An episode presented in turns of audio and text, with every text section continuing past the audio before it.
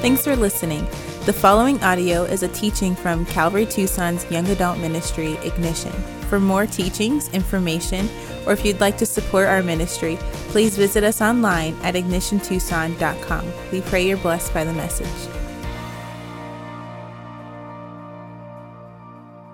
Father, we want to give you thanks and praise for your goodness, for your mercy, for your generosity to us. Lord, uh, I just consider the fact that even in turmoil in America, we're still one of the greatest nations. The, uh, the freedoms that we continue to have today, we thank you for. We're grateful for it. The fact that we have uh, food and shelter and clothing, Lord God, we are we are wealthy. You've given us far more than we often deserve, Lord, and we thank you for that. And among all the great things you've blessed us with is your word. You've preserved it through the generations so that we would have all that we need to grow in our relationship with you, to understand who you are and what you think and what you desire from us. So as we look to Abraham, your call upon Abraham's life, uh, may your Holy Spirit give us understanding. May you really speak to us. May we be uh, may we leave here this evening with a greater understanding of your call on our lives, we ask. In Jesus' name, amen. Well, as we make our way through Genesis, we now enter, as I said, into the life of Abraham. And God has promised, uh, as we'll see in this chapter, to make Abraham's name great. And he does just that. In fact, we spent uh, several weeks in the first two chapters. We, God gave us two whole chapters on the creation of the universe. Two, some creation scientists are like, I really wish he would have given us a few more than two chapters on the creation, but we only got two, according to God's wisdom. We received 13 chapters in Genesis on the life of Abraham. And that just shows how significant his life is. Now, to say that Abraham is a significant player in the redemption of mankind would be an understatement. That's, oh, that's almost a third of Genesis committed to the life of this man. And in fact, Abraham's name means father of many. Abraham would not just become the father of the Jewish nation, he would also be the father of many Arabs, and he would become the father of faith. In other words, he is the father of all who would have faith in God. That's what the Bible calls Abraham, the father of faith. And so, no doubt, he is the father of many. As many as the sands uh, uh, on, the, on the seashore is Abraham's descendants. And that tells us that God is, is saving and rescuing, which brings us back to the multiplied um, uh, theme that we're, we're getting at through Genesis that God is multiplying mankind and multiplying Abraham's descendants so that we would have more and more people in heaven, so that he could multiply the population of heaven. That's why we're here, that's why we're doing this. And in this chapter, what we see specifically is God's initial call upon Abraham's life. What we're going to do here is we're going to dissect this call that God has on Abraham. We're going to pull out of it eight distinct characteristics of a call from God. So if you're t- tonight would be a great night to take notes. In fact, every night is a good night to take notes. But tonight we're going to write down eight distinct characteristics of a, of a call that God would have on your life. We're going to compare it to our lives to determine God's call upon our lives as well. So let's jump in. We're actually going to start in chapter 11, verse 27 to connect Shem's genealogy with the life of Abraham. Verse 27 Now these are the generations of Terah. Terah fathered Abram, Nahor, and Haran. And Haran fathered Lot. Haran died in the presence of his father Terah in the land of his kindred, in Ur of the Chaldeans. And Abram took Nahor, or rather, Abram and Nahor took wives. The name of Abram's wife was Sarai, and the name of Nahor's wife was Milcah the daughter of Haran, the father of Milcah and Isaac, or Iscah, rather. Verse 30 Now Sarah was barren, she had no children. That's a significant part of this story uh, as this unfolds in the next few chapters. Verse 31 Terah took Abram, his son, and Lot, the son of Haran, his grandson, and Sarai, his daughter in law, and his son, Abram's wife, and they went forth together from Ur of the Chaldeans to go to the land of Canaan. Now, I want you to notice Terah, the father of Abraham, is the one leading this expedition. That's significant as well. But when they came to Haran, they settled there. The days of Terah were 205 years, and Terah died in Haran. So here we finish the genealogy of the godly line of Shem. Now, remember, guys, at this point, the only gospel they had from the Word of God was that the seed of the woman would defeat Satan the seed of the woman, a descendant from Eve, would one day crush the power of the enemy and crush sin. So that was the only true gospel that they looked forward to. What's so significant about Shem's genealogy is that through his godly line would be the, the, um, the genealogy through which the Messiah would be born. So, a very significant family. This, as we've talked about, is also presumably the family through which the, the Word of God was passed, according to the tablet theory. But these guys were to be the one family of all, of all families on the earth. This should be the one family that remained faithful to the true and living God, to the God, to Yahweh, the God of promise. The one family that would remember that God would one day deliver them from sin and from the curse. Surely this would be the family to remember that to not just worship Elohim, the God of creation, but to know him as Yahweh. And surely not to worship the idols of the land.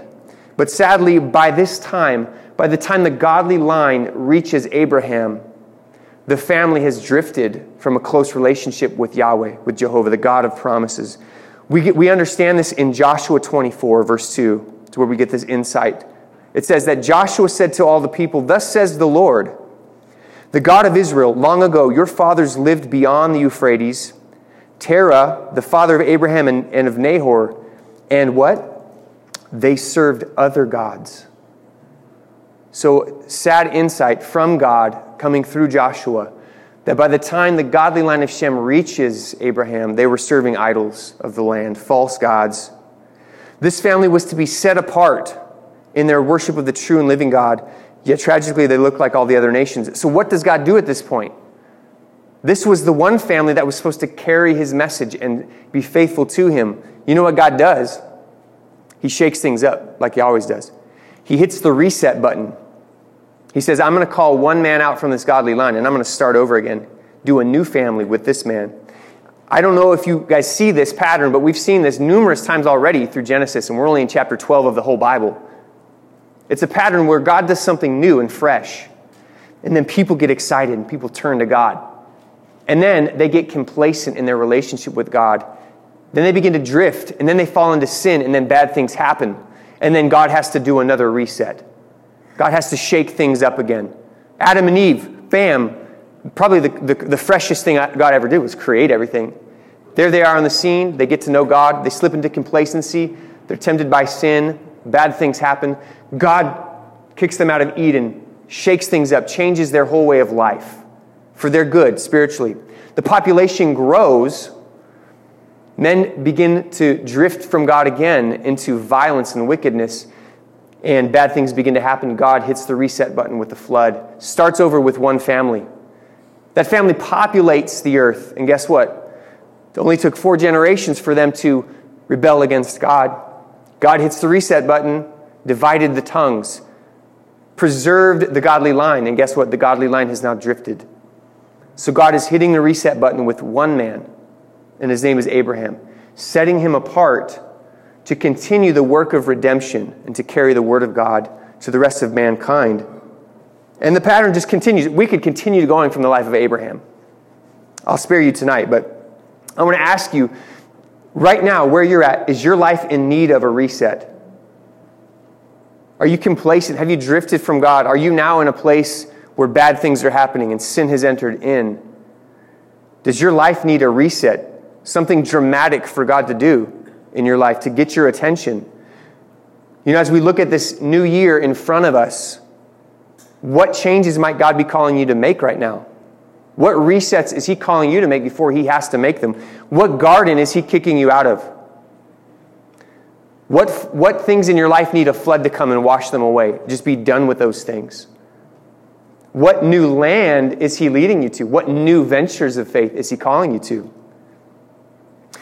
I really think, guys, with the way 2020 went and potentially the way 2021 is going, that God is doing a reset right now in our world. In America, in the American church, He's hitting the reset button. He's really caused us to question what we trust in, hasn't he? He's really shaken our, our nest up and caused a lot of people to be uncomfortable. But that's not necessarily a bad thing, guys. This is characteristic number one of a call from God is reset.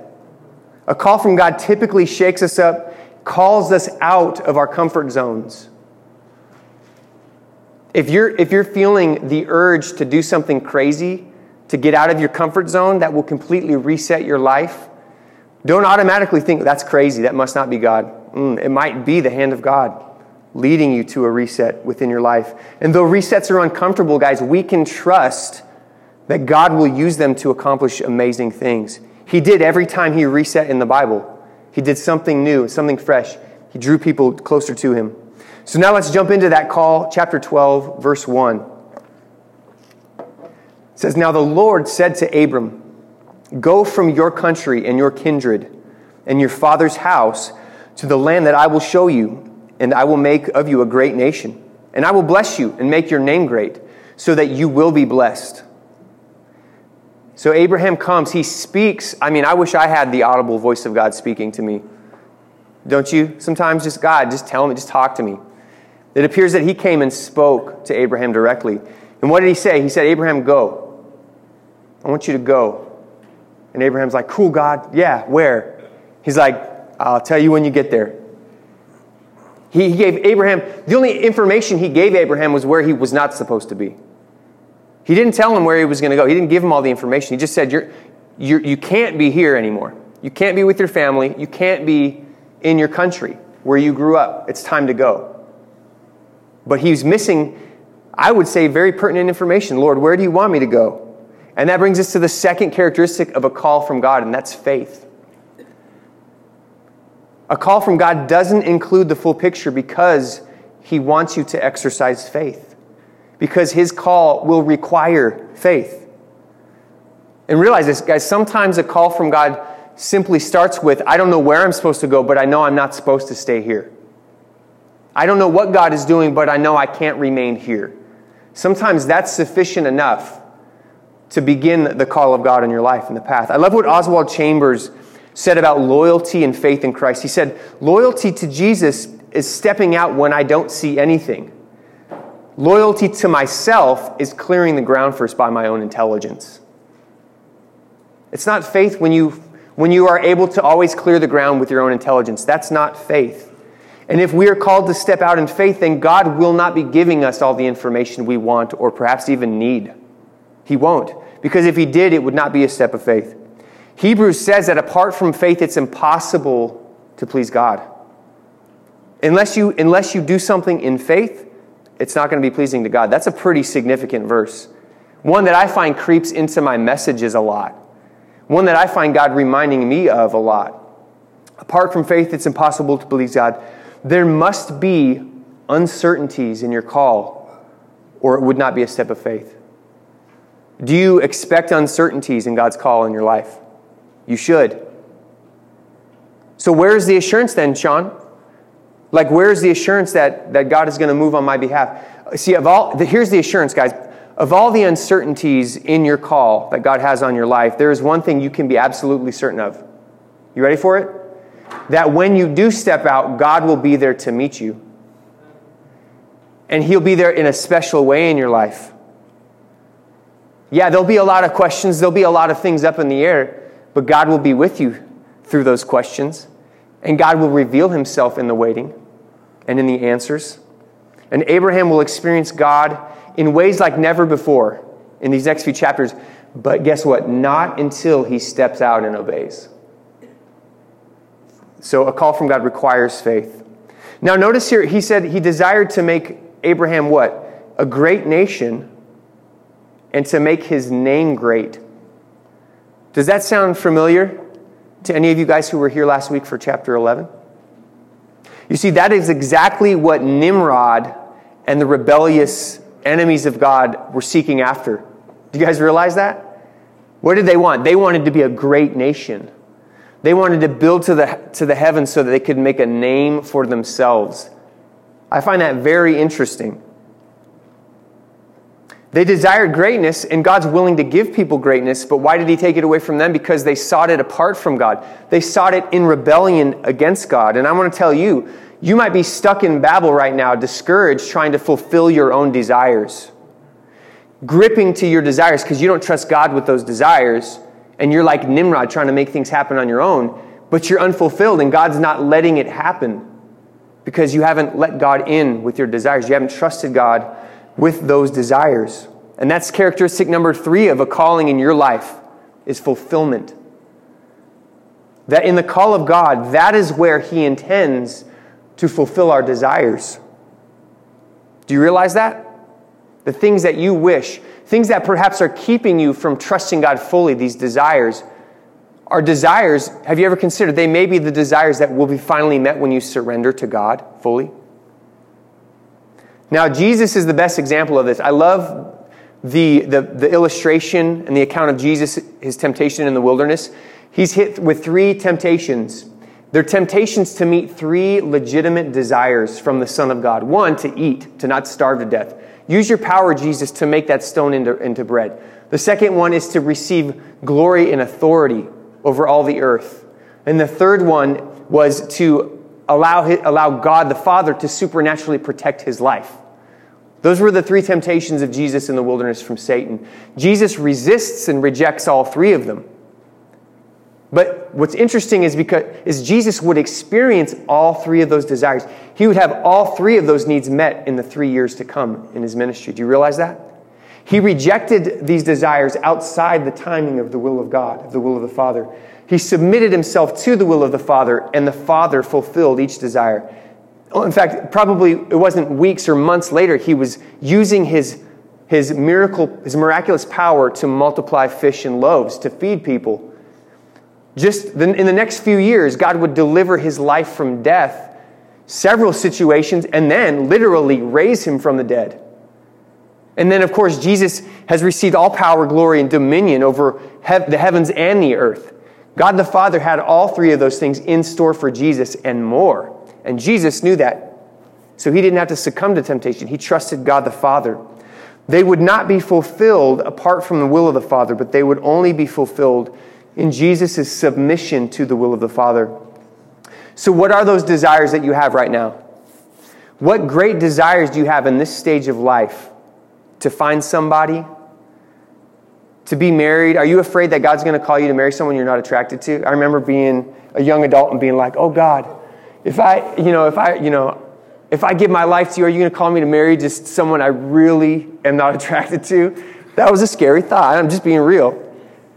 What kind of desires do you have right now that you are afraid to trust God with? I want to tell you open, loosen your grip on those desires. Bring those desires to God and trust Him with them. Stop living your life for those desires and start making your pursuit service of God, serving God. And God will fulfill your desires. And if you have bad desires right now, He'll help you to clean those out, and he will, He'll bring even better desires. That when you delight yourself in the Lord, He gives you the desires of your heart. He will fulfill those. So God took away this greatness from Nimrod, but He freely gave it to the man who would willingly follow Him. Verse 3 God says, I will bless those who bless you, and him who dishonors you I will curse. And in you all the families of the earth shall be blessed. Man, what a promise.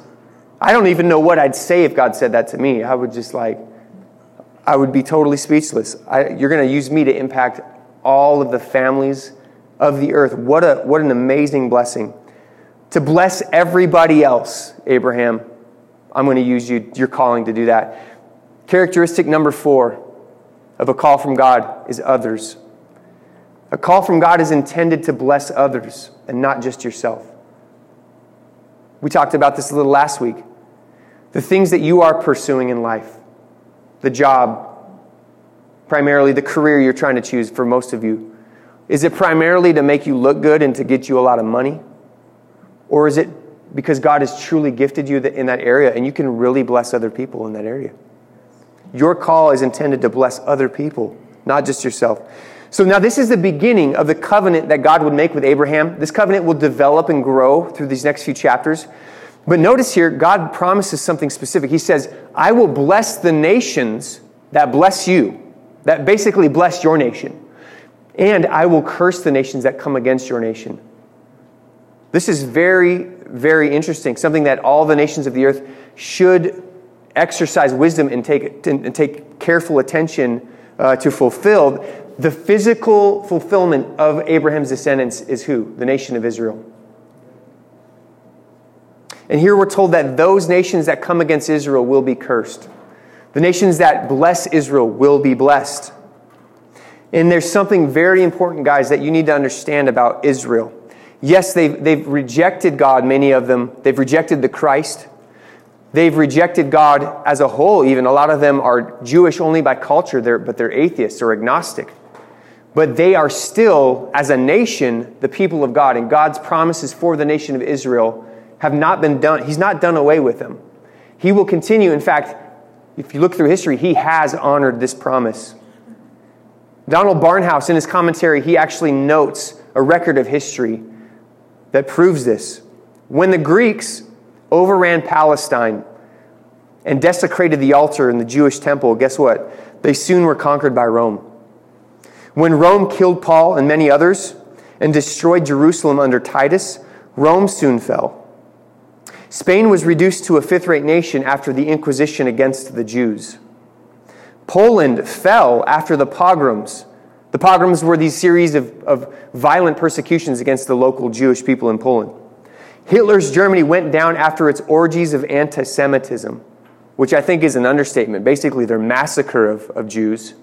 Hitler fell. Britain lost her empire when she broke her faith with Israel. I think it's pretty obvious, too. The nations right now that war against Israel, they're not doing so hot. There's constant turmoil and conflict for them. But as Christian Americans, guys, we should be praying for the peace of Israel. We should be praying that our government officials would have the wisdom to support Israel. The Bible is very clear on this subject. Verse 4 So Abraham went as the Lord had told him, and Lot went with him. Abraham was 75 years old when he departed from Haran. So he's pretty old, guys. Are you afraid that God's going to, like, he's not going to use you in your 20s? I, I kind of had this pressure in my 20s, like, oh man, I, I got to accomplish something. I'm a singer songwriter, and so, like, I had this huge expectation that I had to get signed to a record label or something and that I had to get on the radio or something. I had to do it in my 20s because of all these other artists that I followed. Well, they got signed when they were like 22, 23, and I'm 24, 25. Nothing's happened. I had this huge burden on me that I was carrying, this expectation of my 20s. And then when I turned 30, uh, it was just released. I didn't even care anymore. I was like, oh, hallelujah, God, you're just going to do what you're going to do in your time. I don't, I'm trusting you. So I don't know if you feel that right now in the stage of life that you're in. Abraham was 75 years old when he received his call. Okay? One of the, the, the founder of, of Calvary Chapel, Chuck Smith, was 40 years old when he finally landed in a position and God just started to use him in amazing ways. He had been in several other churches and he whittled them down. Like he would take over a church of 300 and then he'd whittle it down to like 80 people and then they'd move him on to another church. Like he would have been considered a failed pastor until he took over this little chapel in California and God broke out with revival among the hippies and they were flocking to Pastor Chuck's church simply because he would literally stand there and smile and read the word of God and just talk about the it was literally running commentary. And they were just they loved it. God was using him in amazing ways. And he was 40. And just, just to let you know, don't try not to have that expectation that you must accomplish these things early in life. God's call is slow. It's a slow process oftentimes. Abraham was 75 years old.